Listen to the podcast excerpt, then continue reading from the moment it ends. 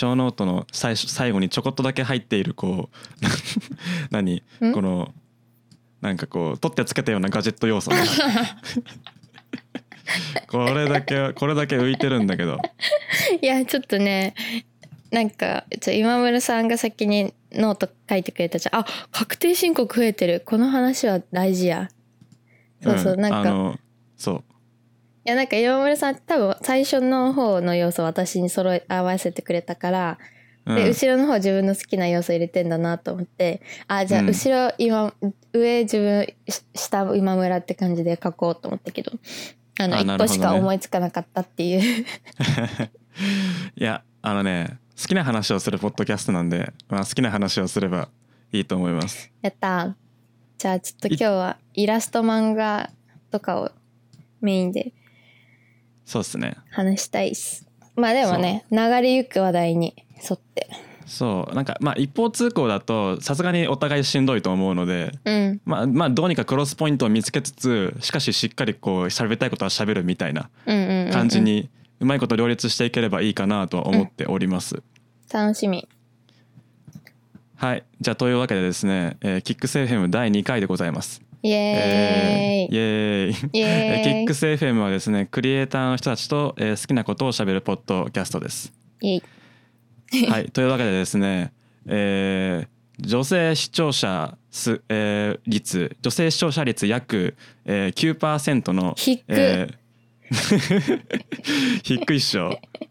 そうあの91%男性視聴者あが見ていただいている僕の、えー YouTube チャンネルでございますけれども、はい、えーまあそうあのとてもね女子力というかあのと男臭いというふうにね まあふ日日頃常々思っているんですけども 今日はなんと、えー、キックス FM 初でもありますし、まあお僕のチャンネルに、えー女性が登場するのも、えー初でございます。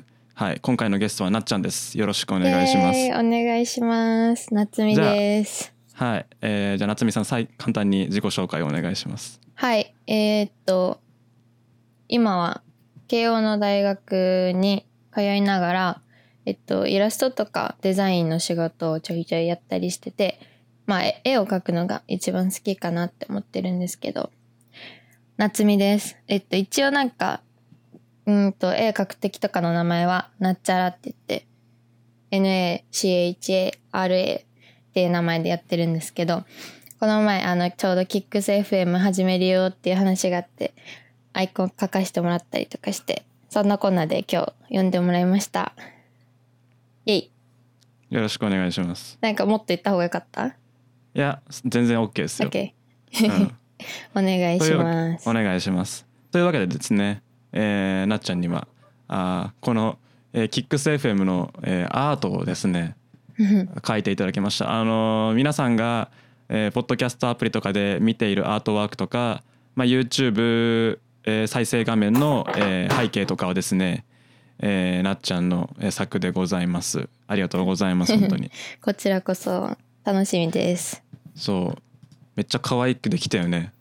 いやーなんか結構自分でも気に入ってる 嬉しいわいやーなんかねそう斉藤さんがずっとなんかインスタとかツイッターとかをあれ？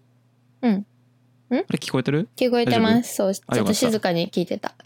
あなんか僕の側のオーディオが全然反応し反応してくれなくなったんだけどまあいいや。よし、はい。えーっとそう、えー、ツイッターとか、えーインスタとかであイラスト描いてるなーっていうのをずっと見ててうんええなーっていう感じでそう。あのこっそりねあのネットストーキングしてたんですけど そう。ね連絡もらって。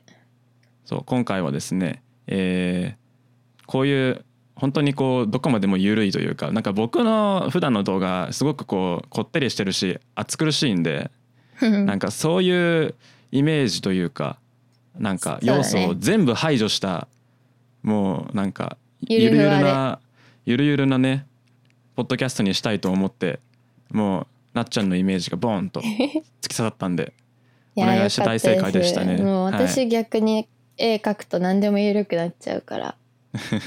なんかこういうちょっとしっかりしたイラストでとか言われて逆に困るんだけど。うん。もいい感じの。そう。やあれですよね。こう力の抜けた感じってやっぱりねあの僕ら界隈とかねあの今のインターネットには必要だなってとことん思いますよ本当に、うん、嬉しいいや作ろうと思ってもさなかなかなんか作れるもんじゃないじゃん。みんなこう割と割とみんなって言ったらなんか変な変だけど、うん、結構そのガッツが強い人がよくこう僕らの視界には入ってくるじゃないですか。そうですね。確かに。そう。いや別にそれはそれでいいんだけどたまにこう疲れちゃうじゃないですか、うん、疲れちゃうというかそう。あのみんなエネルギーがねありあの溢れてるから。ねカロリーがちょっと高すぎるね。そうカロリーが高いからさ触れてる情報とかもインターネットとかも。だからまあなんていうの？こうオアシス必要ですよね絶対に。じゃあ今日は低カロリーでいきます。はい低カロリーでいきましょう。うん。低カロリーラジオを目指していきましょう。あいいじゃんそれ。なんか低カロリーラジオって、うん、低カロリーラジオいいですね。ちょっとキャッチコピーに採用。採用。パクります。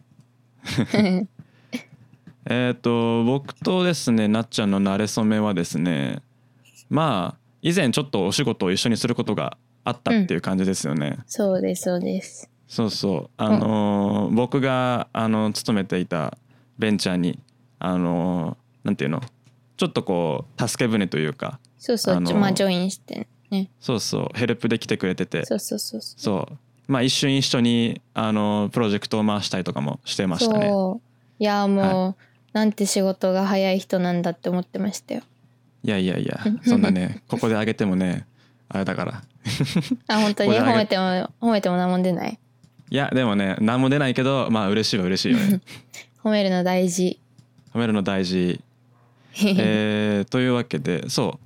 今はねえっと大学生なんですよねまだ。そうです。なんかちょっと大学適当にやってたんですけど最近はちゃんと大学も行って。でもあとけあの残り1年でまああわよくば卒業したいなと。あそうだったんだ。えそうそう。今じゃあ今3年生で4月から4年っていう感じですか？そうですそうです。その学年で。なるほど。いや本当にね。じゃああのちょっと褒められたんで褒め返しておくと。えじゃあ何当時何？当時って大学2年生とかだったの？うん多分2年生とかだったと思います。やばいやとんでもないいやほんととんでもないですよ。本当に。あの皆さんこういうなんかゆるふわな感じですごいゆるいイラストも描いててねあの素敵な方ですけどマジでね大学2年生であんだけ仕事すんのっていうちょっと化け物じみた大学生を僕は見てましたよ。一緒に働いてる時。あすごい褒め方だ。嬉しいな。ちょっと今日一日はもうこれで OK です。本当ですか。えあれとかあれとかちょっとなんか小ノートと全く関係ないところで話しちゃいますけど、うん、あれとかって話せます？あのメルカリの話とかって話せます？あ全然全然。何でも聞いてください。あ本当に？はい。そうなんか実際ね僕もそう視聴者さん向けに言っておくとあのなっちゃんとはじ話すの多分相当久しぶりですよね。いやもうめっちゃ久お久しぶりです。ってか明けましておめでとうございますみたいな。明けましておめでとうございます で1年ぐらい話してあのなんかねお互いこうインターネット上にはいるけどこうそうそういいねはし合うみたいな感じ、そうそうそう。絡みはないみたいな感じだったんで。何やってるかは知ってるけどうんっていう感じだったんですけど。そう。まあ一個なんか今回のイラストであの絡ませていただいたのでぜひぜひということで、ね、ポッドキャストにもお呼びしたんですけど、うん、そう。あれ皆さんあのじゃあ前提知識として言っておくとですねあのメルカリっていう、えーえー、なんだあれは ごめんなさい急に出てこなかった。あフリマアプリ。です。そうフリマアプリ最近メルペイもローンチしましたけども。まあ知らない人はいないでしょうね。そうですね。そうフリマアプリありますけれどもあそこ結構スタートアップベンチャー界隈ではかなりこう尖ったというかあのあもう上場しちゃいましたもんねこの前。そっかそっか。もう上場しちゃいましたしねマザーズで、うん、そのイケイケの超イケイケのベンチャーなわけですよ。でこうそうですね。そうもうなんかは中にいるなんていうの？メンバーもそのなんかこう戦略の打ち方ももう超アグレッシブでっていう、うんね、非常にそう非常にこうなんていうの、まあ、キラキラした、うん、あ今をときめくユニコーンなんですけれどももうなんかみんなスタートアップはメルカリを目指せっていう空気はあるよね。そうそうそう。それでそこのこうイケイケなベンチャーがやっていたイケイケなえーインターンキャンペーンがあるんですよね。そうですね。なんかあの金ドーンって出してくれてうん、アメリカに無料で行かしてもらって給料ももらえるみたいな。うん、バカンス。インターン。がバカンス。いやちゃんと働いそういやちゃんとね結構働いて結果も出さなきゃいけないんですけど、うん。まあなんかアメリカは無料で行けるしめっちゃええやんって言って、うん。まあ応募したインターンがあってそうそれにねあの斉藤さんは見事合格されてね。そうそうそう。ねい言ってましたよねなんか。行きました。しかもなんか時期が限られててこっからここの間で自分たちでペアで2人で行くんだけど自分たちで、あの都合のいいタイミング1週間取ってその日程を伝えてそうするとまあチケットをなんか取ってくれてそれでバーンって行くんですけど、私は2017年の年末から2018年の年明けにかけてアアメリカのメリーランド州っていうあのワシントン DC とニューヨークの間にあるところにうん。行ったんですけど、そう。すごいねいいいい経験しましたよ。なんか途中であの大晦日の日はさすがにあの営業終了しようって言って 大晦日は休もうって言って、あの普通には働く時間は働く時間とか好きなタイミングで働くんだけどあのユーザーヒアリングしたりとか、うん。なんかアメリカでどうやったら進出しもっと広げていけるかっていうのの戦略を考えるみたいなのが私たちの仕事でだから外行ってあのメルカリって知ってるとかなんかフリマアプリ使ってるとか、まあ、アメリカ人に聞く仕事で簡単に言うと、えーかなり草の根ですね。そうかなり草のねけどなんかやっぱその50州あるじゃんアメリカって。50州にもう全部の州に2人ずつこう派遣されてて、もそうそうそういうその斉藤さんと同じ立場の人というかインターン生が100人いるんですよね。そうそう全部で100人いて。まあ多いっちゃ多いんだけど。そのもう州ごとで全然違うそのなんだ実際に話聞いてみるとこの州はこういう特徴があるとか、まあ、なんでそのメルカリとかフリマアプリとか使ってる人に話を聞くっていうだけじゃなくてその州のカルチャーとかバックグラウンドはどういうのかとか例えば私が行ったところはなんか貧富の差がすごい激しいところで。まあなんかそういう背景があるよとかそういうの調べるんですけど、まあ、大晦日は休もうって言って昼寝をしてたんですよ。で まあなんか、うんあの男の子のペアだったのたまたま。はい。けどまあなんか全然あのもう全然あの優しくて全然危なくない友達だったんであの2人でね普通に昼寝してたんだけどソファーで、あ起きたらいなくてあれ、うんってなって連絡したんだけどもう何時間も連絡つかなくてどうしたんだろうってすごい心配してたら、まあ、よ夜かなり遅くなった時間に連絡来てなんか私が寝てる間にあの嘔吐し2回ぐらい嘔吐してこれあかんってなって、あのタクシーに乗って病院行ったらそのまま入院しちゃったんだって連絡来て 大晦日に。それでなんかあのボルティモアってとこ泊まってたんだけどうん。ベイエリアでなんかその海海岸の近くで花火を大晦日のカウントダウンで上がるっていうのは結構有名だったんだけど2人で見に行こうって言ってたのを、まあ、結局ひ一人で見に行きうん地味ななんかインスタに動画を上げるだけの年明けをカウントダウンを過ごすっていう。そうそこがまあ言ってみればハイライトでした。なんかあー。そう。あとねそのあごめんなんか一人ベラベラ喋ってるけど。大丈夫ですよ。なんか一応あの一個なんだろう。ちゃんと頑張ったよっていうのをその今ちょっとねその営業終了したとかいう話したからうん。ちょっと、あのバランス取るので言うと、まあ、一応なんか最後に何人ぐらいかな10チーム弱ぐらいなんか帰ってきた後に報告会みたいなのがあってそこであの資料面白いからプレゼンしてくださいっていうのを10チーム弱ぐらい頼まれるんだけど一応そこでプレゼンしました。っはい。ていうまあちょっと自慢です。素晴らしいいや多分ねあのそれがメルカリのボールドインターンっていうやつなんあですよね。そうそうそうそうボールドインターンシップ。そう。なんか今今はなきなんですけどね。今はもうやってないですよねというか今年はやってないですよね。そう今年やるかやるかってみんな待ってたんだけどなんかやんなかったみたいで、ああえっと多分なっちゃんが参加したのって第2回ですよね、そうですそうです、うん、僕はね第1回に応募してね見事に落ちてるんですよ。あでもここだけの話私も第1回落ちてるんですよ。あそうなんだ。やっぱ第1回は何だったんだろうね。やっぱり応募が多かったのかな。いや多分ね応募で言うとね第2回の方が多かったんじゃないかなって個人的には思うんだけど。うん。まあ普通にあのあれ面接がグループワークじゃないですか。あそうなの？僕書類で落ちた。あ書類で落ちたのね。それはちょっと多分ねもっと持って帰った方が書いた方がよかったよ。あのか。もりもりで書いたんだけどそう。あの私は第1回の時はね面接を結構あしくったなって感じで。うーん。あとなんかなんだろうね。面接官の人と気があったっていうのもあったかな2回目は。なるほどねうん。そまあそんな感じでまあ運でしょまあね。うだい,、うん、だいたいみんな優秀だしね。そうそう。もうなんか優秀な人なんてその辺に溢れてますよ。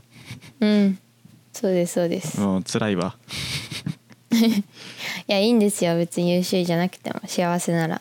ああいやそういうこういうこういうこと言うでしょ？皆さんこういうこと言うんですよこの人は。いやね本当にどうねいううん。あの幸薄い僕のチャンネルにね花を添える素晴らしい人材。人材というかあのキャストですよ本当に。じゃあちょっと花が枯れてきたなと思ったらまた呼んでくださいよ。そうですね。最近ちょっと殺伐としてきたなみたいな。でもたの楽しい番組だなって思って見てますよあーありがとうございます本当に。最近ね そう。なんかうん、やってます。いやすごいあの盛り上がってきてますよねすごいな。なんか徐々にね現実的な数字になってきて嬉しい限りではありますけれども、そう。いや私も見てて楽しいなって思ってます。そう。なっちゃんにややらそうにね「ポッドキャスト出てよ」とか言えるようになったっていうね。ところも。いつでも言ってよ。や何でもします。あ本当ですか？何でもっていうとこは危ないですよ、悪い大人がいますからね。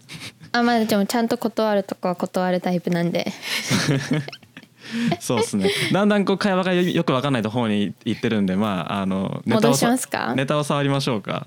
そうですね。はい。どどっちからいきますか？私のネタと今村さんのネタと。あ斉藤さんのネタでいいんじゃないですか？うん。まあなんかそう話したいことたまってそうだし。そうすごいね。あの事前にメモ書いてくださいって言われて渡されたしあののがあってそこにあの Google Docs に自分の話したいこと書いたらすごいことになっちゃってね。そう僕今朝チェックしたらすごいことになっててどうしたんだと思ったんだけど。そう。どの辺から触ります？まあとりあえず大きいトピックとしては SNS 時代のイラストレーター漫画家について話したいなと思ってて、うんまあ SNS で漫画イラストてか漫画とイラストがめめっちゃ好きで私は。もうひ暇があるとそういうのを SNS でディグるのが趣味なんですけど。うん。まあだしちょっと自分の仕事の参考にもなるなっていうので。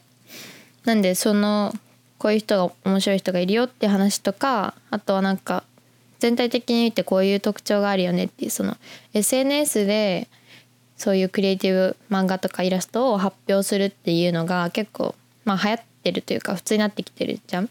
うん。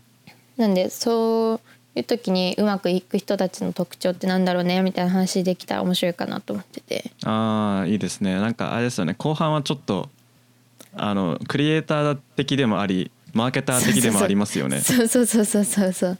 いや、うん。やっぱなんかマーケティング的なマインドを持ってないと今の時代 SNS で仕事を取るっていうのは難しいと思ってうん。多分今村さんも私もそのまあフリーフリーランスみたいな感じじゃないですか働き方が。そう,、なるとやっぱ営業ツールとして SNS はまあ欠かせないから結構盛り上がるんじゃないですかねと思って。いいね。この辺の話題。いや、はい。け結構ねこの辺のこう突っ込んだちょっとガチの SNS とコンテンツマーケティング的な部分って、うん。実はあんまりこうなんていうの語られてないというか世の中にこう資料がないですよね。なんかまあかまだ科学されてないっていう感じが多くて。うん。でもなんとなく感覚でこういうことやったらバズるんだなみたいなのをみんなが真似したりしてるけどまあうまくまとまってはないですよね。なんでちょっと、うん。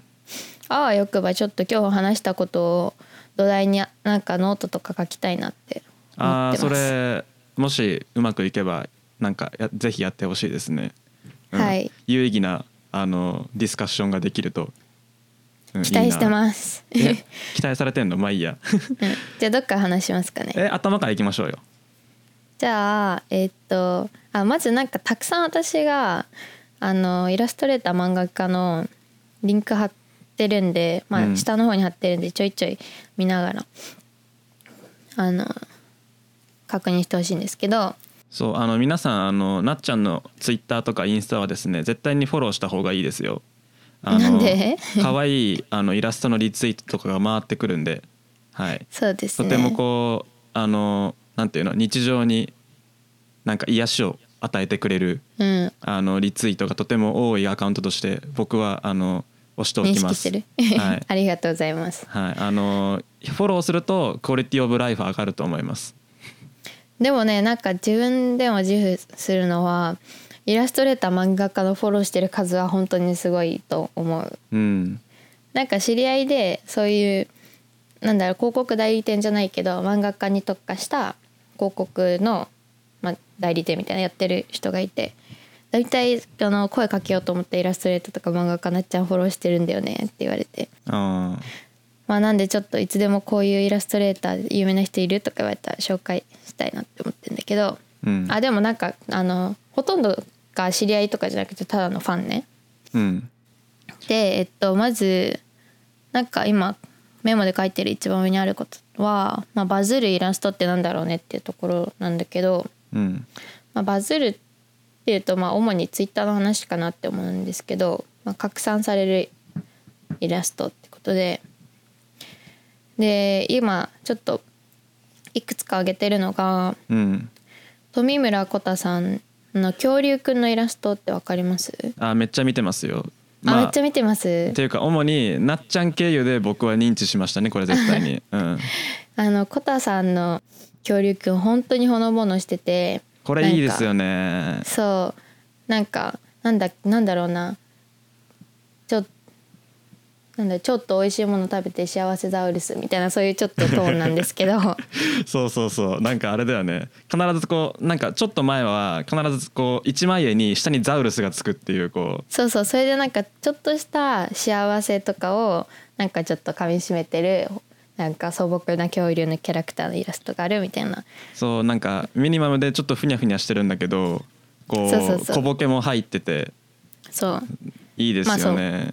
でコタさんとあとまあコタさんの下に入れたのが森森子さんっていう人で、はい。この人、まあ、漫画家なんだけどこの二人はあの夫婦です。とても素敵な。あそうなんだ。そう。それで今並べて載せてるんだけど、まあ、ちょっと脱線しちゃうんで下行って八代あずきさんはもうめちゃめちゃツイッターをうまく使ってる漫画家さんで、なんかなんか変なね宇宙人みたいな形の人間でね自分とお母さんと嫁をまあ題材に日常的なクソウケる話題を書く漫画家であとは去年とか去年かな一昨年かなバズったので有名なとこで言うと「叱る猫」とか「あー。早く寝なさい」みたいな猫が言ってくれるイラスト。いやこれもこれも見てましたね。はい。あと「小熊のケーキ屋さん」って知ってます？あこれもねああののこう稼ぎ気が全然ない小熊のケーキ屋さんっていう。そうそうそう。すごいね可愛いんだよね天然な。そうそう。熊の赤ちゃんがケーキ屋さんやってて。あとは長野さんのあのーちょっと見てもらったら多分みんな見たことあるけど熊。うん。もぐもぐ熊あのうん。なんかさ時々セブンイレブンのこれがめっちゃ美味しいみたいなさレビューをさくまちゃんがやってるのとかさ。うんやってますね。これね多分ね、うん。LINE スタンプ買ってる人僕結構知ってる。そう私もめっちゃもも買ってるけど LINE スタンプもすごいみんなね今有名で使ってるよね。そうそう。とかとかなんかその辺をあげたんですけどまあこの辺を見てて共通してるなって思うことはまずなんか結構人間じゃないキキャラクターがバズることって多いなと思ってまず一個として。題材というかモチーフが人間ではないっていうそうそうそうそう。そう。なんかあのインスタとツイッター結構比較すると面白いかなって思うのがインスタは可愛い女の子のモチーフがすごい多いんだけどうん。ツイッターはそうでもなくてこういうなんか恐竜とかクマちゃんとか猫ちゃんとかなんかそういうシンプルしかもかつなんか飾りっ気のないもう叱る猫とかただの白い模様のない猫だと思うんだけどうん。シンプルなキャラクターが多いなと思ってまあ多分理由としてはツイッターっていうのは共感してシェアしていくものじゃないですか。はい。だから感情移入しやすいっていうのがすごい重要なんだろうなと思ってて。うん。だからそのまあなんか女の子可愛い女の子とか書いたらまあまず髪型違うだけで自分じゃないっていう感じがしちゃうしそもそも男の子はなんか自分の話じゃないって思うしとかあるけど猫とかクマとかなんか謎のなんだろう恐竜とかだったらうん。なんか逆に自分と遠すぎてなんなんだろうね。あのオスかメスかも分かんないし、うんうん。なんか髪型とか服装もないし二重も一重もないし。で誰でも感情移入できるなんかシンボルとしてのキャラクターみたいなのが結構受けやすいのかなっていうのがまず一個思ってます。確かにこうなんていうの？下手にこう男とか女とか、まあ、若い、若いとか若くないとかってうん、な仕事がなんだとかなんかこうタグがいっぱいついちゃうとなんていうのかな。若干こうそれそのタグが自分と一致してない時にすごいこう、距離感を感じるというか、感じちゃうね。ここれは創作でなんだろうな。ファンタジーだなっていう多分、うん。ところとかなんかいろんなバイアスがかかってきますよね多分。そうですね。なんかやっぱマス、マス受けするんだったらシンプルな動物キャラがいいんじゃないかなと思って。うん。なんかここうターゲット狭いターゲットにぐさっと刺していくならねまあそれであのキャラクター作っちゃってもいいかもしれないけど具体的な。うん。そうそう。っていうのと次が、まあ、共感しやすい日常の本音をそのキャラクターに言わすっていうのも共通してるかなと思って。ああ全くそうだと思います。はい。うん、なんかこれうますぎるみたいなのとか なんかなんだろうね。なんか今日はちょっと早く起きたから偉いザウルスみたいなさちょっと自分を 自分のちょっとしたことを褒めるみたいなのとかさ。あれねいいですよね。あとは叱る猫とか多分自分の中のあこれなんかちゃんとやんなきゃいけないのになって思ってる子がこう言ってくれるみたいな自分の中にいるものだをこうつついてるのかなと思って。あいやー片付けしなきゃいけないんだよなとかなんか最近遅寝ばっかだなとか、ー うん。おみそかでゴロゴロししすぎてるなとかそういう日常的なこう本音みたいな。うん。しかも結構そのなんだろう劇的な話じゃなくてもう本当にちょこっとしたことをなんかまあ確かにそれみんな思ってるよねみたいなのをわざわざこう、拾い上げてそれでなんか素敵なイラストにしてくれてるっていうのが結構受けやすいものだと思ってます。内容としては。そうだと思います。なんかうん。なんか多分こういうなんか恐竜とか猫とかを、多分みんな自分のこう頭の頭とか心の中に飼ってるんじゃないかなっていう。そうそうそうそうそうそうそうそう。まさにそう。そう抑圧してるじゃないかもしれないけどまあ普段そんなにこうなんていうの大っ広げに言うでもないようなことを、うん。なんかこうなんていうのあえてこう大げさなことして取り扱ってくれていて分かる分かる的な、そう。そうああるよねみたいな。こなんか普段やっぱみんな難しいこと考えすぎて、うん。なんかツイッターとかでもすぐ議論しちゃうしとか、うん。なんだろう持論をわーって長く書いたりとか結構難しい話とか多い中で、うん。そんななんかくだらないことで 盛り上がって幸せやなみたいなのがねなんか、うん。そういうなんだろうね。やっぱイラストとかってオアシスになるものなのかなって思いますね。おお名言出ましたね、名言ですか？いやーでもまあなんか本当にそうだと思う思うわ。なんかいなんていうの？このポッドキャストも多分同じ思想になんか基づいてる部分はあると思うんだけど、うんうんなんかみんなこう難しく考えすぎというか考えすぎっていうかうん。すごいこうさっき言ったみたいにエネルギーがこう高いね。アウトプットみたいなものが氾濫してるじゃないですか。ね。そう簡単に手に入るしなんかそれはそれですごくいいものもたくさんあるから、うん、いいんまあだけど、そればっかねあの摂取してると疲れちゃうっていうのがね。やっぱみんなのなんかやっぱインターネット疲れみたいなのはいつでもあるのかなって思うからそれで受けてるんでしょうね。うん、で日常の中でもなんか日常の中にある幸せというかさなんかこう。喜びみたいなものってなんかそんなに大行でなくていいというかうん。そうなんか会社が抱える掲げるミッションとか自分が働く意味とかなんかそういううーんなんか大層なものでもいいんだけどまあそそうじゃなくてもっとこううん小さな幸せ見つけてこうぜ的な、ね。うん、感じですよね。うん。やっぱみんなそう思ってるんだよ。幸せになりたいんだ。うん、そうだと思いますね。そうそう、ん。まあご飯が美味しいとかさ、そうそうそう。いっぱい寝たとかさ、そう。うん、そういうとこだよね重要なのは結局。そう。なんか今日髪の毛が1秒で決まったとかなんかそういうことをね日常的にこううまく拾っていける人が一番幸せよねっていう。そうっすね。あまあそうそれで結構この今話したことはツイッターで見れる特徴点だなって思ってて、まああとはねあのインスタも、まあ、ツイッターとインスタが一番メインな媒体かなって思うわけよ。うん。そういうコンテンツがシェアされる場所として。まあっていうのもみんながやってるからだと思うんだけど。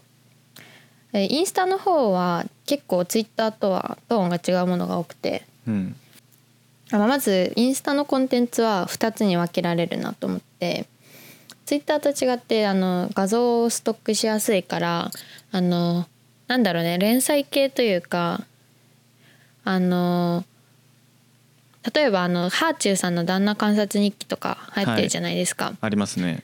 あれみたいな体験談とかのなんか、まあ、シリーズものそうお猿さんのやつですよね。そうそう旦那旦那との日々を綴るシリーズものをハーチューさんってライターさんがやってるんですけどめっちゃ面白いからおすすめなんだけどっうんていうジャンルとシリーズもののジャンルと、まあ、あの自分の世界観で単発イラストを毎回上げる系の、まあ、2つに大きく分けられてでその中でも何を、まあ、今はちょっと、まあ、シリーズものは置いといてあの単発ものでどういうモチーフが多いのかなっていう話するとまあほぼほぼ女の子。うん、大体インスタは。そうですね。そうなんですよ女の子あののモチーフすごく多いですよね。ねおしゃれな女の子でまああとね内容としてはその女の子はどういう状況かっていうとなんか辛い恋愛をしてる女の子がめちゃめちゃ多いのとああと受けがいいのはビエロ系ちょっとちょっとエロいみたいあ、なちょっとエッチなやつね。そうちょっとエッチなあの可愛いイラストとかあとは、まあ、単純にファッション系すごいおしゃれな女の子うのん、可愛いイラストととかあとはレトロ系の女の子うん、も結構最近流行ったりしてます。うん、なんかねインスタはほぼほぼモチーフ女の子でツイッターは動物謎謎キャラも多いみたいなうん。感じだね。インスタってまあ僕僕もなんかたまにそういうイラストとかうん。なんか見かけるんですけど、いやうん。本当になんかそれが多いよねっていうっていうかねそういう感じだよねっていう気はしていて、そうなんかそういうところも含めてなんかインスタってなんかどういうメディアなんだろうみたいななんかテーマは勝手に自分の中にある。なんか何なんだろうねインスタって結構さガーリーなさ世界が多いよねそうですね。まあ私が触れてるコンテンツがそれに偏ってるっていうのもあるかもしれないけどでも結構女子の方がなんていうか 権力を持ってるようなイメージはどこに行ってもあるなって。うーん。そうでもないですか？いやそうだと思う。うん。なんかうん僕の観測まあインスタってなんか人によってこう観測してるものが全く違うみたいなところあると思うんですけど、でもまあうんインフルエンサーか写真者か写真家か可愛い女の子しか猫かしか出てこないよね僕のとこには。うんうんうん。猫出てくるよね、猫出てくる。で そうなんだよね。やっぱ女の子多い。なんかなんだろうおしゃれおしゃれをもなんだろう、うん。インスタはおしゃれな世界観みたいな。こう日常にこうポンって流れてくるコンテンツとしてなんか目の保養になるものが求められてるのかなって感じで、ツイッターは共感するネタとかなんか面白いネタとかが求められてるから、なんかそういう感じになるのかね。なんかでもあれですよね。なんなんだろうな。インスタはどっちかというとこう、うん。デフォルメが効かないメディアなのかなっていう感じもあするかな。ーというのは？なんかなんていうのかな。えっとファファンタジーっていうかこう結構インスタ映えみたいな話ってあるじゃないですか。はいはい。だからこう映えているっていうのはまあ日常というかそのリアルな人間とかリアルな自分みたいなものをうん。こう、まあなんていうの？うーん綺麗に可愛く演出しているっていうところがなんか素敵なのかなっていう感じがそうしていって要は結局うーんまあいいか悪いかは別にして多分みんなこうインスタの向こう側にはやっぱりこうリアルなリアルでおしゃれな、うん、なんかセレブリティというか、うん、うん世界を見ているのかなっていう気がしていて、そう。まあある意味過度に演出されてるとも思うんですけどそういうものって、うんうんうんうんただまあ、うん。そうえなんか映画を見る理由じゃないかもしれませんけどその演出されていてなんかこうすごく見栄えもして、えー綺麗なものとか美しいものとか可愛いものっていうのはあーすごく魅力的だなっていうふうに思うから、やっぱりこうインスタを見ている時は非常に非常にこう外行きなんかよそ行きというか外向きな自分自身を投影してるのかなっていう気がする。うんうんうんうん。うん演出自分もこう結局リアルな世界で自分を演出しながら生きてるわけじゃないですか。そうですね。そう。だからまあそういうフィルターの延長線の中にじゃあインスタっていうものがあったりするのかなとか思うし逆にツイッターってなんか実名顔出しがそこまでこう盛んなメディアじゃないじゃないですか、うんうんまあ基本的に写真よりもテキストだもんね。そうそう。だから多分インスツイッターはもう少しこう人間臭かったりなんか日常っぽかったり、うん、確かに確かに。自分の中自分の中にあるコンテキストとかがまああの普段誰か誰にも見せないけどとか本当はみなんかこう綺麗に取り繕うなら取り繕うなら見せない方がいいんだけどでも実際こう思ってますみたいな。うん。多分ちょっとこうなんかそうねそう。ツイッターは内側自分の内側でインスタは自分の外側みたいな感じなんだね。そうそうそう。で多分内側に刺さるっていうこととと意味でそのデフォルメの効いたバイアスのかかってないうんモチーフに日常的なテーマをこう語らせるとかあの、なんかあの取り扱ってもらうってことに多分みんなこうすごいこうキュンとくるんじゃないかなっていう気がしてきた。なるほど。いや今結構しっくりきたわそのなんかなんかちょっとエロいとかなんだろうなあのすごいガーリーな感じのイラストが多いっていうのは多分まあそういう面も多分人間の日常生活にあるじゃないですか。そうですねなんか恋愛してるとかそうでもねなんかねイインスタの方はねどちらかというとね実際に自分がめっちゃいいと思って見てる女の子は自分よりも全然可愛い女の子のイラストだしなんか理想理想理想系を見てるっていうのは結構あるよね。まあでもあれだよね。結構そのなんていうのテーマとして多分インスタの方が扱うものがかなりこうリアルというか。あー確かに。そう。確かにね。多分なんかなんだろうなさっき紹介してもらったうーんそのゆるい系のイラスト作品たちってうん。結構その自分の中で完結しているテーマが多いのかなっていう自分自身について話してるのかなっていううんうん。美味しいとか美楽味しいとか楽しいとか、ねうん。あの日常の幸せみたいな自分の中で完結していることのこ方が多いのかなって気もするんだけどうん。なんかインスタはなんかそれこそこう社会というか人間関係ですよね。あー今ね鳥肌だった。まさに確かにそう。インスタはねに人間関係だわ。なんか辛い恋愛に悩む女の子がか描かれてる描かれてるとか、うんうん、まあじゃあエロいっていうのも結局そのじゃあ性的な行為は他人とのコミュニケーションじゃないですか。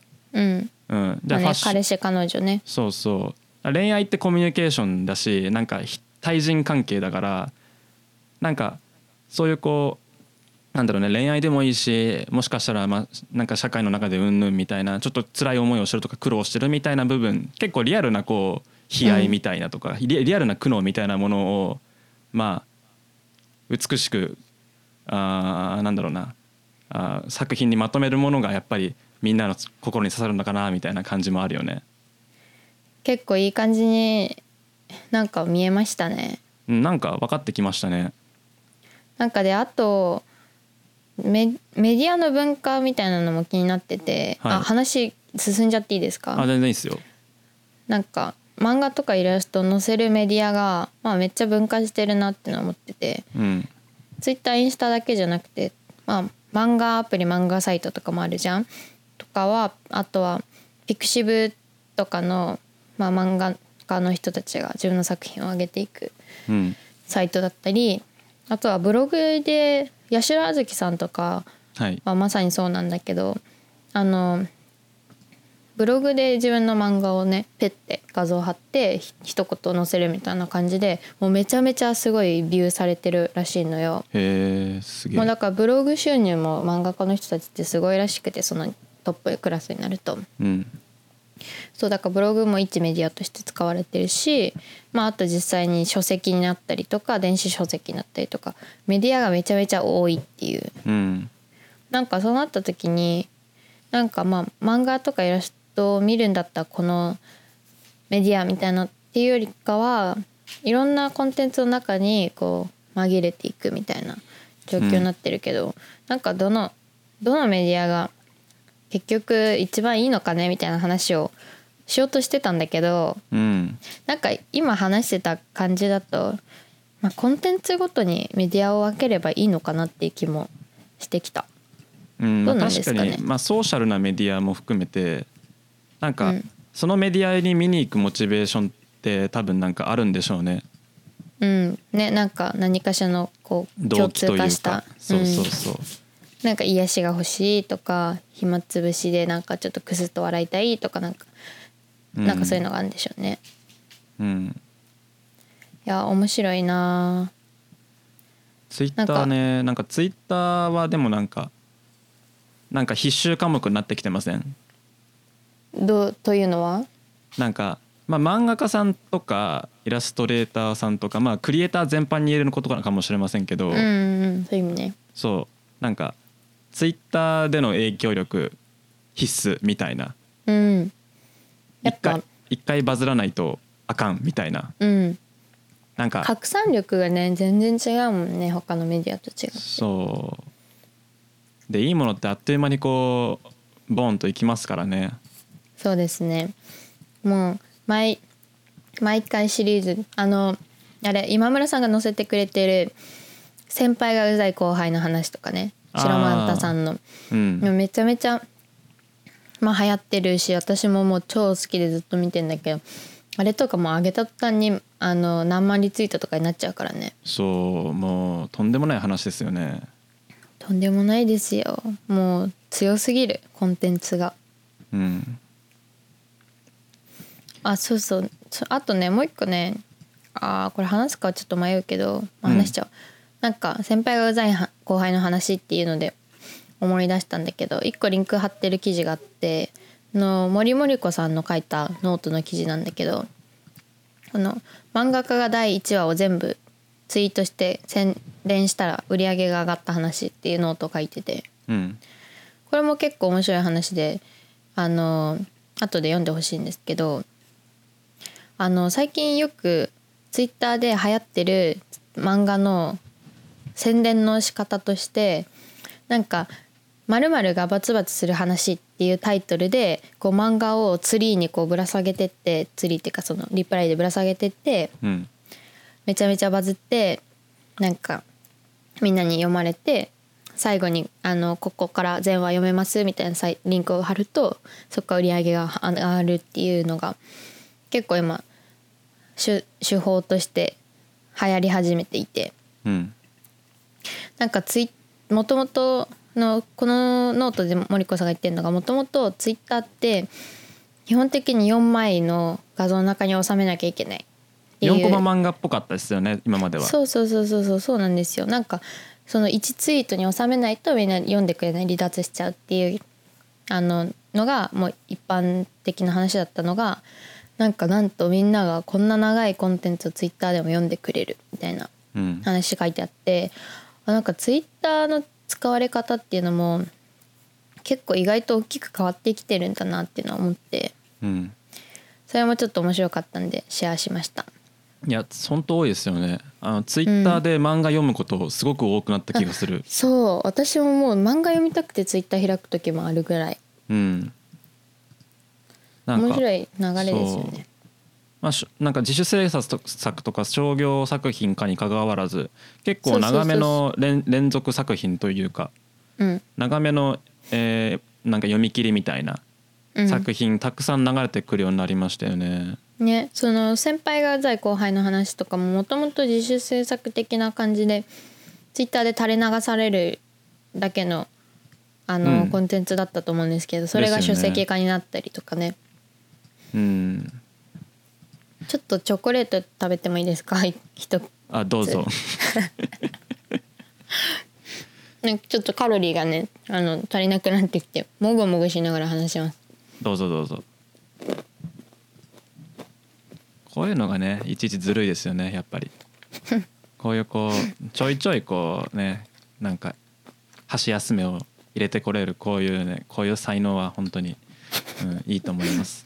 なんかねすごい言われるのがね生意気だねって年上の人にめっちゃ言われるんですよね。えー、あなんでなんだろうって思なんでなんだろこういうこういうとこはいけないのかな。まあ聞いてる人もみんな今チョコレートタイムなんで食べましょう。そうですね。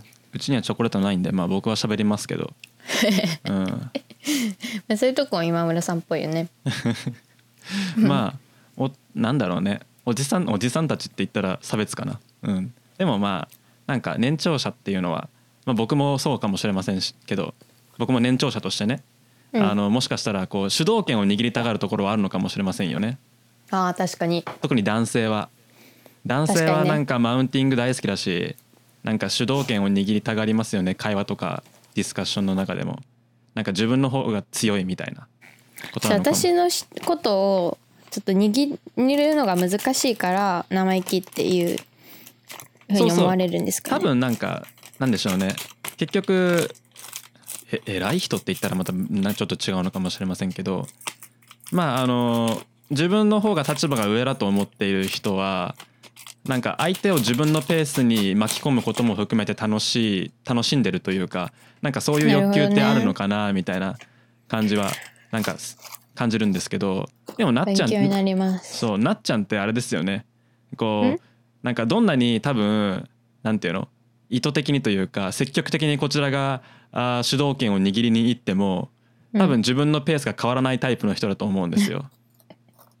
そうですね。あのマイペースなんで。そうそれができるのがねすごいと思うんだけど大体こう相手相手の方が権威があるとか実績があるってなると僕みたいな人は結構萎縮しちゃって、相手の話についていかなきゃっつって頑張っちゃって最終的に主導権を握られて何何言ってたか分かんねえみたいなことももしかしたらあるかもしれないんですけど、そう。なんか胆力っていうんですか？こうどっしりと構えてらっしゃるというかね。なうん。なんだろうね。多分あの結構遠いところで、まあ、結局どうでもいいって思ってるのがあるのかもしれない。あーそれ大事ですよね。なんか結局どうでもいいと思いながら何でもやるって大事ですよね。うん。うん。私なんかなんだろう。別になんか言うてもまあ私よりめっちゃお金稼いでるだけでしょみたいな。そう。な結局同じ人間だから普通に仲良くなれるっしょって思ってる自分がいる感じはする。そう多分相手はね俺の方が稼いでるからって思ってねあのマウンティングしたがるんだろうね。うんうん。うん、私は基本的にちょっと友達になりたいっていうスタンスで言ってんのかな多分。なるほどね。話がまたそれましたね。いやこのチョコレート食べてしまって。た食べてしまっていやこの会話は僕にも耳に痛いしねいやちょっと自分を見つめる人も多いのかもしれませんね。えー、そんなそんな風になってほしくないですよでもまあみんな好きなタイミングでチョコ食べよっていう話、そうですね。うん、ちょっともう一粒食べますね あどうぞどうぞ。いや本当確定申告終わってね一安心してますよ僕は。終わったんですか？終わりましたというか昨日丸一日かけてあの決着をつけました僕は私今年初めてやるんですよ。あ早く手をつけた方がいいですよ。で一回税務税務署行ってきて、なんかこれに書いてくださいねみたいなのをもらったんですけどうん。何から何をやればいいか全然わかんなくてとりあえず領収書の山とその資料があることあるんですけどうん。全くな何をすればいいか分かってなくて ちょっと後で個人的に質問させてください。ああ OK です。じゃあえっとねえーしばらくイラストの話がちょっと続いたので緩和球大というか休憩を、うん。の意味も込めて1個アプリを紹介しますけども。おなんか超楽しみなんだけど。あのあそうですね。ライブ今村チャンネルですねこれは。えっとおフリーっていうまあ皆さん多分知ってる人も多いと思うんですけどもそうね。そう会計支援会計支援アプリみたいなのがあります。フリー。で、うん、うん、使ってるんですか？あ僕はフリー使ってて多分これ年間1万円ぐらいであの、自分の、えー使ってるなんだろうえっ、と銀行口座クレジットカードその他電子マネー、えーみたいなものから全部ログを引っか引っ張ってきてくれて一回登録をすればうーん。あの同じ履歴なら全部勝手に仕分けをしてくれるっていうアプリうでーん。そう。僕はもう昨日これとなんか10時間ぐらい格闘してましたね。うん、この怖。っそう。そんな時間かかるんや。まあ、このこの3,000円のアマゾン決済は何を買ったんだみたいな。これはこれは仕入れなのか消耗品なのか固定資産なのかみたいな。そういうわそういうあれこれをずっとやって。まあでもまあとはいえーうん。これ全部吸い上げてきてくれるんであの一個一個これは何に使ったお金何に使ったお金自分のお金か事業のお金かみたいなことをまあこう振り分けていけば勝手にこうなんていうの？あの、えー貸借対照表損益計算書？まとめて計算してくれんの？そうそう BS と PL が出るんで。やば。そう。だからこれで青色申告もできちゃうよっていう感じ。うーん。そう。青色をやっておくと、えー、65万円かな？あの、うん。こ控除が入るので。はい。税金が安くなるっていうね、はい、僕みたいな零細、えーフリーランスにとっては非常に重要な、はい、あの控除でございますけども。えちなみに確定申告いつまででしたっけ？えっ、とね3月の13かな？あと OK 2週間ぐらい。あのフリーのね画面にログインするとねちゃんとこの時期になると煽ってくるのでね確定申告まで。あと14日ですよって。確定申告締め切りまであと14日ですよ。多分30日から60日前ぐらいからこのアラート出てて。そうそれをこう毎回僕は見つめて、はあ、いつかやんなきゃいつかや、まあまあ打つや。そういつかやんなきゃと思いながらそう。でボーンと。そう最近は YouTube 広告にもフリーめっちゃ出てくるんですけど時期物ですよね本当に。みんなこの時期にね。じこの時期になってうわどうしようってなり始めるんで。そう。会員登録してとりあえずもうありがとうございますって1万円バーンと払って、えー自分の銀行口座とクレジットカードを全部、えー預けると。はい。ちょっとやります。まあね現金で買ったものは領収書を手打ちしていかないといけないから大変だけど。ああなるほどね。そう僕はえーなんだフリーリンク貼っとこう。えーそう昨日よようやくそうあの終わりました。終わってあれですね。全然儲かってないなという。多分私も同じ同じ結果が見えると思います。ちょっとねあのしばらくはあの税金あんまり払えないので皆さんにちょっと社会基盤はねちょっと他の頑張ってる皆さんに養っていただく形になるんですけども、はい。これからも頑張りますという感じです頑張りね。ます、はい、頑張って税金たくさん納められるようになります。はい、ね。えこれさあのポッドキャストなんかリンク貼る概要欄みたいなのあんの？ああります。えっととポッドキャストアプリとか、えー、うんうん。YouTube の、えー概要欄にもですね、えーまあこのさっきなっちゃんが話してくれたクリエイターの人たちのリンクとか、えーノートのリンクとか全部貼っておきますので気になった方はチェックしてみてください。多分私のアカウントのリンクも貼られてると思うのできっと、うんあのフォローした方がいいですよ。はい。あのね僕はインスタおすすめですね。あのなインスタ？なっちゃんのインスタ非常におすすめです。あの特にあの飼い猫が非常におすすめです。猫ね2匹いるんですけど可愛い最近増えたよね。そう増えた。あのね1匹がね14歳？15歳？14歳かな？はい。なんで結構おじいちゃんなんですよ。あそうなんだ。でまあちょっといろいろ将来のこと考えてもう1匹買うかって言って。うんそれで増えたんですけどあなんかペットショップで買ったんじゃなくてうん。あの保護施設みたいな保護猫ちゃんを引き取って里親になったんですけど、うん。なんかうちの子普通に保護施設にいたけど健康な8ヶ月の赤ちゃんで赤ちゃん？まあ微妙だけど。うん。健康な子なんだけどあちょっと猫の話大事だからさしてね、うん。健康でも保護施設にいるっていう子がいてなんでかっていうとあの責任感の全然ないブリーダーさんあの猫を育てて売ってる人たちがあの赤ちゃんの時に風邪ひいちゃったとか皮膚炎になっちゃったとかであの、うんまあ、病院連れて行けばすぐに治ることなんだけど病院行く時間もお金ももったいないって言ってそのまま放棄しちゃう人がすごい多いらしくて。うんだからまあそういう人は保護施設にバッて持ってっちゃってもうなんかもう無理ですとかって言うらしいんだけど可愛い赤ちゃんを。まあ保護施設の人がちゃんと治療してあげて、まあ、風邪とか皮膚炎なんで本当にすぐ薬飲めばすぐ治るんだけどうん。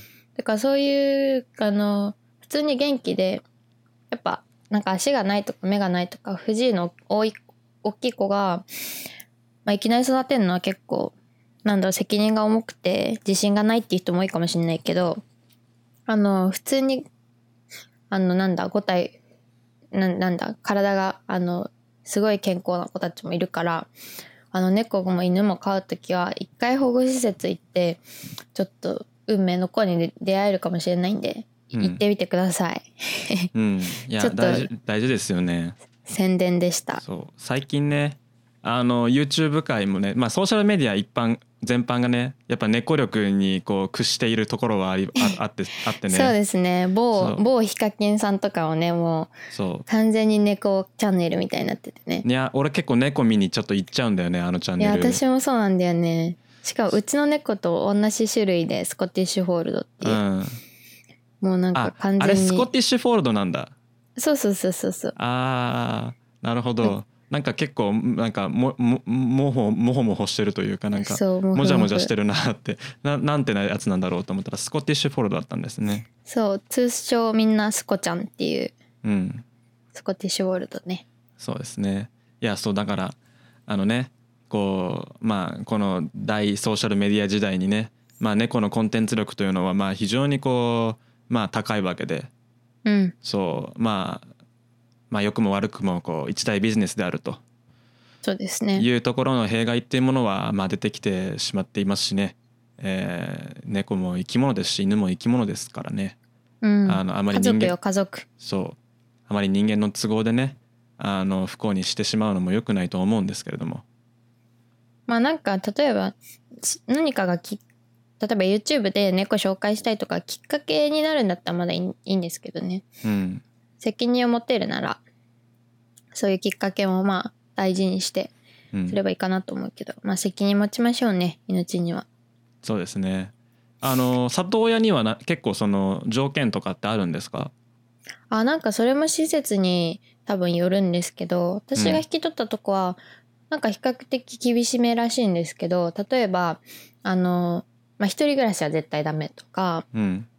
あのなんだろうパートナーとの同居とかの人たちもダメだしうん。ちゃんと家族で住んでる人じゃないとダメとかでなんか家を空ける時間が1日4時間以内だとかうん。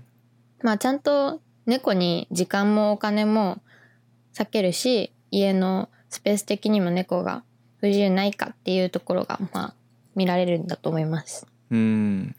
じゃあまあ2そう。人暮らしのパートナーとかはあーまあちょっと難しいけどまあ家族がいて在宅時間も多くて、えーそうそうそう。誰か家にいるって感じだったら。まあ経済的にもある程度余裕があるというか、うん、っていう感じですかね。そう。そうそうそうです。皆さん実家実家か家族がいらっしゃったらお家で検討してください。そうですね。はい。社会派でしたね。え社社会派ですよ猫に関しては猫に関して、まあ普段はちょっとあんまりこう自分のことしか考えてないんですけど。猫は大事。そう。なのであの最初に戻るとあのなっちゃんのねインスタにはあの猫その飼い猫たさんたちのねあの姿も結構流れてくるんで。はい。いイラストと猫とビールみたいな感じですねそうですね。基本的に。あの非常にこうシンプルですよね。あー あのイラスト猫ビールっていうこう非常にシンプルで、えーなんていうの？癒しのある三本軸だと思いますので、はい。はい。あの殺伐としていて癒しを求めてる皆さんは今すぐフォローしに行ってください。はい、はい。なんかコメントあのメッセージとか送ってくれたらフォローバックするんで。うん、そうたまにねたまに僕もこう暇でインスタ開いた時のなっちゃんのアカウントに行ってあの猫のストーリーのさなんかコレクションみたいなのがあるじゃないですか。ああるある。ハイライトね。そうそうハイライト。あれをなんか見てあ猫嘘。やあれ猫やわーっつって猫ええなーって。やっぱりねそう、うん。あのーこれ感ただの感想なんですけどやっぱり人間の生活の中にいる猫の姿っていうものは結構実はなかなか見ないのかなっていう感じがしていて。ああなるほどね。そうなんか猫を題材にしているそのチャンネルとかアカウントってたくさんありますけど割とこう被写体が猫じゃないですか。うん。猫を可愛く撮るとか。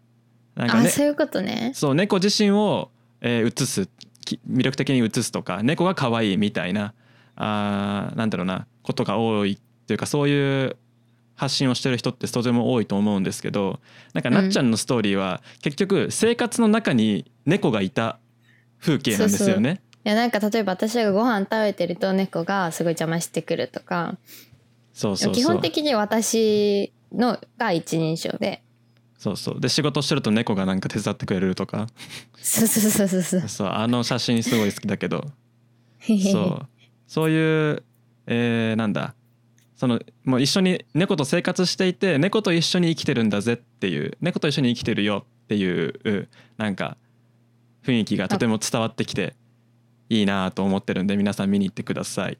じゃあ今後も上げてきます。あおあの待ってますのではいなんかねあのね今日もう一個ねもし時間あったら話したいなって思ってたトピックがあってうん。多分そんな時間ないから多分このポッドキャストの中ではできないからあれなんですけど。あやればいいこいいと思うんだけど。ま本当できます？うん全然いいいですよ。やなんか2人で即興でまあこういろいろバズバズるネタみたいな話したからうん。バズりそうなイラストのネタを考えられたら私がそれそのトピックに合わせてなんかを書いてなんか実際バズるのかみたいな実験したら楽しいなと思って。なるほどね。どうなんだろうな。時間時間かかるでしょこれ。あでも別になんかやってもいいと思うけど。まあ軽くやってみましょうか。うん。なんかそれで参考で1個あのーさっきの記事のもう一個下にリンク貼ってるのがあって、うん。アルファベット父の今まで言えなかった話っていうやつ貼ってるの分かります、これ予習してますよ僕。わあさすがです。これあのえっと名前ど忘れしちゃった。ああの山？山山科ティナちゃんっていう結構有名な、い漫画家イラストレーターの子がいてうん。人がいて。その人がアルファベット父っていうあのまあツイッターで載せてたイラストコンテンツでバズって結構有名になったんだけどうん。そのアルファベット父はなんとあのプロデューサーがいたっていう。あそうなんだ。そうそうなんですよ。なんかうん。プロデューサーというか、あの山山科山 ティナティナさんのうん。知り合いの人でなんか多分広告系の仕事かなんかやってるのかな、うん。に相談しながらこういうことやったら人々に受けるんじゃないみたいなのをまあプロデュースしてもらいながら書いたものらしいっていう。うんうんまあそういうねそういうなんかプロデュースをししていくのは全然ありだなと思って。うんうん。だから今日はそういう視点に立ってちょっとバズりそうなネタをちょっと一個考えましょう即興で。なるほど。あのクソ適当でもいいよ。あこれ無理だと思ったらやんないから。あー。でもなんかうん。なんていうの？なんか今のは話してくれたなんていうの？視点というか。うんなんか分析の仕方とかなんかその環境のに対するこう見方ってなんか純粋というかなんかすそんなにこうそういう視点でなんていうの SNS とか作品作りやっている、うーんクリエイターの人ってそんなに多くないのかなっていううん。イメージもしていてなんかその辺にヒントがありそうだなと勝手に思ってる。あなるほど。素でやってうまくいってる人たちうん、を、の要素を抽出したらいいんじゃないかって。あーというかなんかうん、それもそうだしどうなんだろうな。うーん。あそもそもなんかプロデュースすするよりも素でやってった方がいいっていう話？あいや皆さんは多分素でやって楽しなんかうまくいってるけどうん。なんかそれにちゃんとこうなんか一個軸の通った分析ができている人がマーケティング的な視点とかビジネスマン的な視点が入ったあるあるって作れるのかなとか思ったりね。うんうんうんうんうんうん。そう。だからまあ今回紹介してもらったようなアカウントよりもちょっとちょっとだけなんかリアルによるというかうんうんうあーじゃんなるあほどね。そう仕事をしていてあるあるみたいな感じとかなんかマーケターあるあるなのか、なるほどなるほど、まあ、若干パイがせ小さい気がするんだけどねそのお客さんの。私がね結構ちょっとその話と離れちゃうけどうん。一個バズるかなって思ってんのがうん。あのまあやっぱ恋愛なネタはいつでもね誰にでも受けるんでうん。恋愛ネタ恋愛ネタなんだけどあのあこれ相手のこと相手に恋してるなって思う瞬間みたいなのを拾い上げたうんイラストネタどうかなって思ってんだよね一個。あーなるほどね。例えばなんか家を出た時に雨が降っててあ今日傘あの人持ってるかなって思ったらそれは恋だしとかうんなんか友達とご飯に行ってすごい美味しい食べ物があった時とかメニュー見てあセロリだあの人好きなやつだってなった時はもうそれは恋だしとか。うん。なんかそういううんなんだろう。恋愛にかい関するちょっとしたなんかあるあるみたいなね。うん。恋これは恋だっていう瞬間。苦手分野だ。あ苦手分野なの？僕ね恋愛恋愛ダメダメ人間だから本当 そう。でもさ恋愛というかさ恋はするでしょ誰でも。まあそうだあのね人のこといいなって思ったりとかさうん。それが実るかどうかはさておき。そうですね。とか恋だけじゃなくてまあ愛もあるかなと思って。うん。例えば普通にスーパーで買い物しててあチャオチュールだ猫ちゃんにあげようとか思うのも愛だし とかなんかあのお子さんがいる人とかさ今日がなんかすごい愛しい兄弟がいる人とかもありだ,、うん。ありだと思う。うなんか、で一個一個私のアイデアでした。いやいいと思います。なんか。ちょっとねまあ個人的にやろうと思ってんだけどねそれは、うん。なんかあれですよね、うん、恋愛っていうかそういうこう人の思思いみたいなものって結構うん。文脈が大事ですよね、文脈をちゃんと作ってあげることが。うーん。なるほどねそうだから結局なんか猫ちゃんにこれあげようっていうのも猫がいてそれをちゃんと愛しているっていう多分その手前の描きがちゃんとあった上で多分成立する瞬間なのかなっていう気もするし。うん確かにね。うん。より共感度はそうした方が上がるよね。そうですね。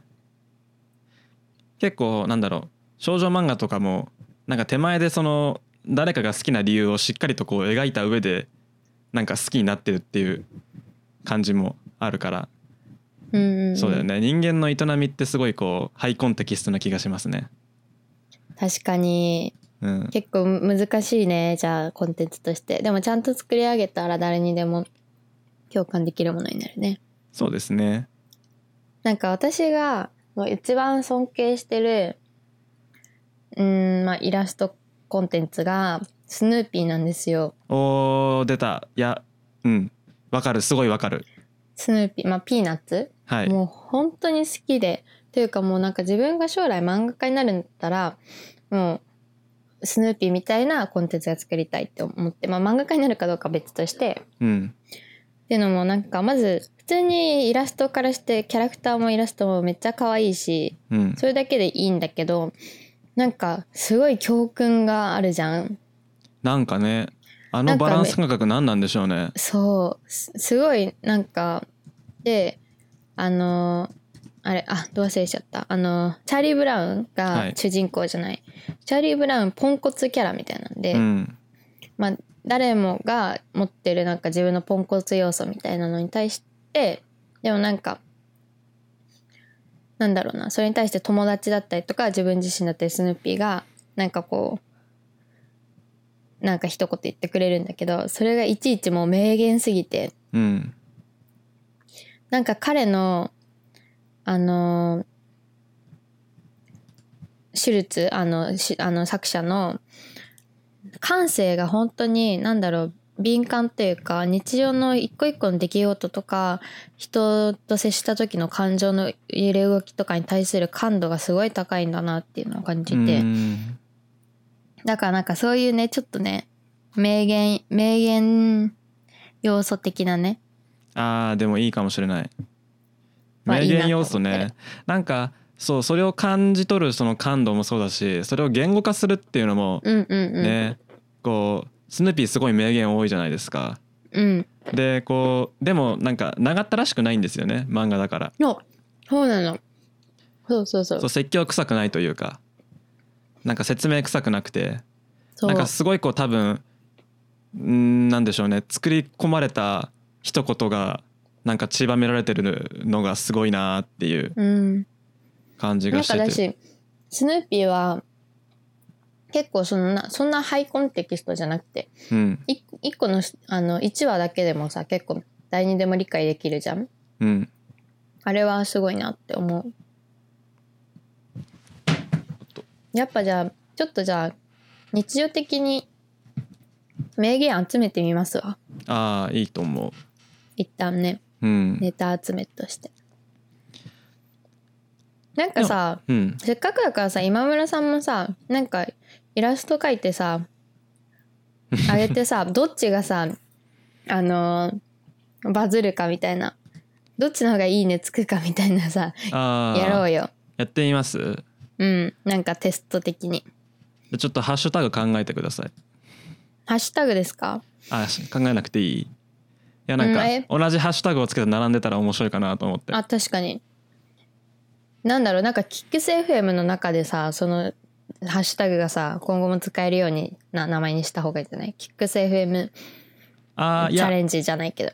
やでもあれですよ。キックス FM にはねあのすごいこう多様なゲストをお呼びする予定なのであの企画企画は僕となっちゃんの間でセパレートしてもいいと思いますよ。あそういうことね。そういうことね。お互いのネタでね。そうそう。たまにアップデートを話しに来てくださいよ。そしたら。あそうします。最最近のハッシュタグなんちゃらみたいな感じで。うんうん。じゃあとりあえず一番最初に載せるときはあのチラッと「ハッシュタグキックス FM」って入れとくわ。あみんなが見つけられるように。OK ですキックス FM のハッシュタグ合ってます？それで。合ってます合ってます。あハッシュタグキックあでもキックス FM ね。そう今それちょっと相談なんですけど。はい。今あの FM と本編でハッシュタグ分けてなくて。ああなるほど。そう全部ハッシュタグキックスでフィードバックくださいっていうふうに皆さんには言ってるんですけど。はい。分けた方がいいかな FM うーん。まあ多分聞いてくれる層が一生回数じゃないかだと思うけど分けてもいいかもしれないですね。うんなるほどね。まあ分けなくてもいいか。じゃあいいやとりあえずキックスつけてください。OK です。はい。キックスねハッシュタグ、はいハッシュタグキックスつけてください。じゃあまあ今村さんも上げてね、あ頑張る。コンテンツを、うん。あのね本当にねあの待ってハッシュタグキックス？あ OKOK あのやっぱ最近バズってる人たち見ると画力じゃないんですよ、完全に。はい。もう画力関係ないからバズりに、だから誰でもできる。あじゃあみんなさこのリスナーの人もさ自分のさなんかネタでさ一個イラストを描いてくださいよ適当に。あじゃあ分かった。えっとねうーんキックス美術館かキックス画伯かキックスなんちゃらがいいなな何がいいかなわあ何がいいかな。えきうーん。キックスギャラリあいい。それでいきましょいい？じゃあ、えー皆さんひらがなでひらがなカタカナどっち？えキックス英語なんじゃないの？えでもねこあのひらがながいい。ひらがなかカタカナがいい。えどっちでもいいよ。じゃあひらがなで、えー皆さんキックスギャラリー。ギャラリーもひらがな？そうですねキックスギャラリー。キックスギャラリーで。全部。誰もあげてくれなかった。ら寂しいな。ら僕らで頑張りましょうそれは。うん。はい。えみあのクソクソコンテンツでもいいしもう本当にめっちゃ薄いわとかなんかもう全然手書きの紙に適当に書いたのを写真パッて撮ってあげるみたいな感じでいいから、うん。なんかちょっとみんみんなのからネネタをみんなこういうこと面白いと思ってるんだみたいなね見たいから。そうですねじゃあてください、1万円がえルールはどうします？1万円にします？いやもう1万円じゃなくてもいい何でもありで。うん。OK です。じゃあ皆さん、えーイラスト作品とかまあ絵っていう絵を描くっていう、まあ、縛りの中で、えーじゃあちょっと日常 日常の中ででもいいですいいかもしれません皆さんが面白面白いと思ったようなことをちょっとイラスト作品にしてみる、えーじゃあムーブメントをちょっとやってみまやしょうか。う。ハッシュタグキックスギャラリーで、えー全部ひひらがなでね。ハッシュタグキックスギャラリーで、えツイッターにつぶやいてください。お待ちしております。はい。じゃあ一番バズった人に今村さんから何か素敵なものが 送られます。分かった分かった。じゃあまあなんだろう。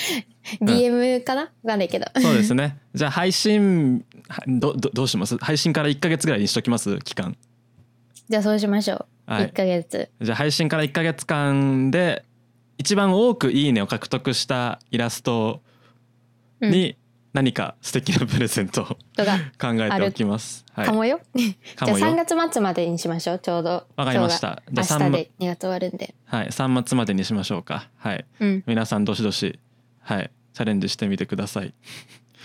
イエイ。勢いで始めたけど大丈夫これ。まあとりあえず私たちが1個でもやんないといけないっていうねそうそうそう。一人何個あげてもいいってことにしましょうね。うんそうしましょうオッケー。たくさんたくさんいやーなんかちゃんとみんながやってくれたら絶対面白いからうん。もうみんなクオリティよりもあの量でいきましょうクオリティより量でムーブメントを起こしていきましょう、じゃ楽しみやーじゃあ今日今日書きます私はあ。おーすごい。えあのなっちゃんはさ、うん。あれ iPad Pro 使ってんだよね。使ってます。けど一番多いのがあの線画だけアナログで書いてそれをスキャンしてデジタルで色つけるっていうのが一番多いです。あああなるほど。あれだよね。えキャプチャーとか使ってんの？そうそうそう。あのみんなにマジですぐイラストレーターみたいなデジタルの画像が作れるアプリとして Adobe Capture をめちゃめちゃおすすめで。そう。Adobe キャプチャーヘビーユーザーですよねなっちゃんは。めちゃめちゃもう本当に使いまくってるんだけどあの無料アプリなんでみんな Adobe Capture ってあの調べてほしいんですけどあの手書きで描いたイラストをこうカメラ機能でこう読み取るとそれをベクターデータ、まあ、ベクターデータなんかデジタルのデータに変えてくれてうん。でまあ私は Adobe のソフトウェアに課金してるんであのクリエイティブクラウドのライブラリに自動で保存されてパソコンの方でイラストレーターとかフォトショー開くとのライブラリってとこにも追加されてってそのままそのデータが使えるっていう。すげえ。めっちゃ使いこなしてんじゃん。めっちゃ使ってますよ。でもなんかこれあの Adobe がなんか手書きイラストで簡単に作れる LINE スタンプの作り方みたいなうん。あの How to 記事上げててうん。そこにも書かれてるやり方なんで、うん。なんかわかんねえやってなったらちょっとそその辺をググってもらうとすぐ出てくると思うんで。そうですね。本当に誰でもねあれの LINE スタンプ作れるから。うん。もうそのワークフローであれですよ。Adobe Japan のあれ CC 道場破り行った方がいいですよ本当に。え何ですかそれ？CC 道場破り。ああの Adobe の YouTube チャンネルがあるんですよ。あの Adobe, ジャへー。Adobe Japan の YouTube チャンネルがあって、うん。その Adobe がやってるあーなんだクリエイティブ用途のソフトウェアの、まあ、ハウツーとかクリエイターゲストよん、ゲストに呼んでどういうふうに使ってるかみたいなあの技とかを紹介してもらうみたいなチャンネルがあるんですよ。そう。それで、まあ、週1か各週か今ちょっと分かんないですけどあの定例コンテンツとしてあの CC 道場っていうのがあってうん。まああのえっとなんだえーエヴァンジェリストの中中尾さんだっけなが出てきてまあ普通にアドビの製品の紹介とかあの技の紹介とかするんですけどしあの道場破りっつってたまにこう外部からこクリエイターが来てそう自分のアドビ製品の使い方をそこで紹介するっていうその自分の作風とアドビのじゃああのソフトウェアの、えーじゃあコラボレーションがどういうふうに行われてるかとかどういうワークフローかみたいな話がいっぱい出てきてめちゃくちゃ面白いから見て。えちょっと漁りますはい。ありがとそう。だからこういう発信をねめちゃくちゃしてると多分 CC 道場から道場破りに来ませんか？キャプチャーちょっと押していきたいんですみたいな話が来ると僕は信じている。うあじゃあもう私キャプチャーのエヴァンジェリストになるわ勝手に。ああいいと思う。うん。多分、あとうん、クリエイティブクラウドももうすごいと思ってるかまあ高いけど。高いけどね。うん。高いけど。高いけど。我々にとってはもうなんか必須アイテムですからね。必要経費、必要経費だからさもうちょっと払うけどさーって感じだよね。そう払うけどさあみたいなね。ちょっと高くない？あれちょっと見てみます。面白いね。そうそんなものもあるので、はい。じゃあ皆さんあの Adobe Capture インストールしてくださいな。はい、Adobe Capture で皆さんイラストを描いて、えー、Twitter で Kicks ギャラリーで投稿してください、急にイラスト色出してきたこいつって多分みんなびっくりするんだよね。ねまさかイラストの話で出てくると思ってないからね。しかもうんエピソード2ですからね今日。そうですね。いきなり序盤からあの皆さん安心してください。今回だけです。こういうのはきっと。ああそうなの？のもっとえ知らないけどもっと多様なゲストが来るでしょきっとそうですね。毎回。あの KicksFM はですねあの僕が好きなクリエイタークリエイターとかこうなんかクリエイティブなアウトプットをしてる人はなんか誰でも呼ぶんで、うん、あの有名無名に限らずね。あのそうです。ブロガーの人も YouTuber もイラストレーターも起業家も映像作家も呼びますので、はい。楽しみです、えーじゃあそんなとこにしときます？そうですね。なんか今村さんがいっぱい上げてくれたガジェットのリンク一切触れられなかったですけど。いやいいここんなのはねいいんですよ、うん。いいんですか？うん、別になんか他に喋る機会は多分いくらでもあるので。ちょっと個人的に気になるんでこのし収録終わったらおなんかいくつか教えてください。あわかりました。じゃあそんなところですかね。はい。ありがとうございます。いえこちらこそありがとうございました、えーではあー記念すべき初女性ゲストですね、ええー。ー、斉藤夏見斉藤さんに来ていただきました。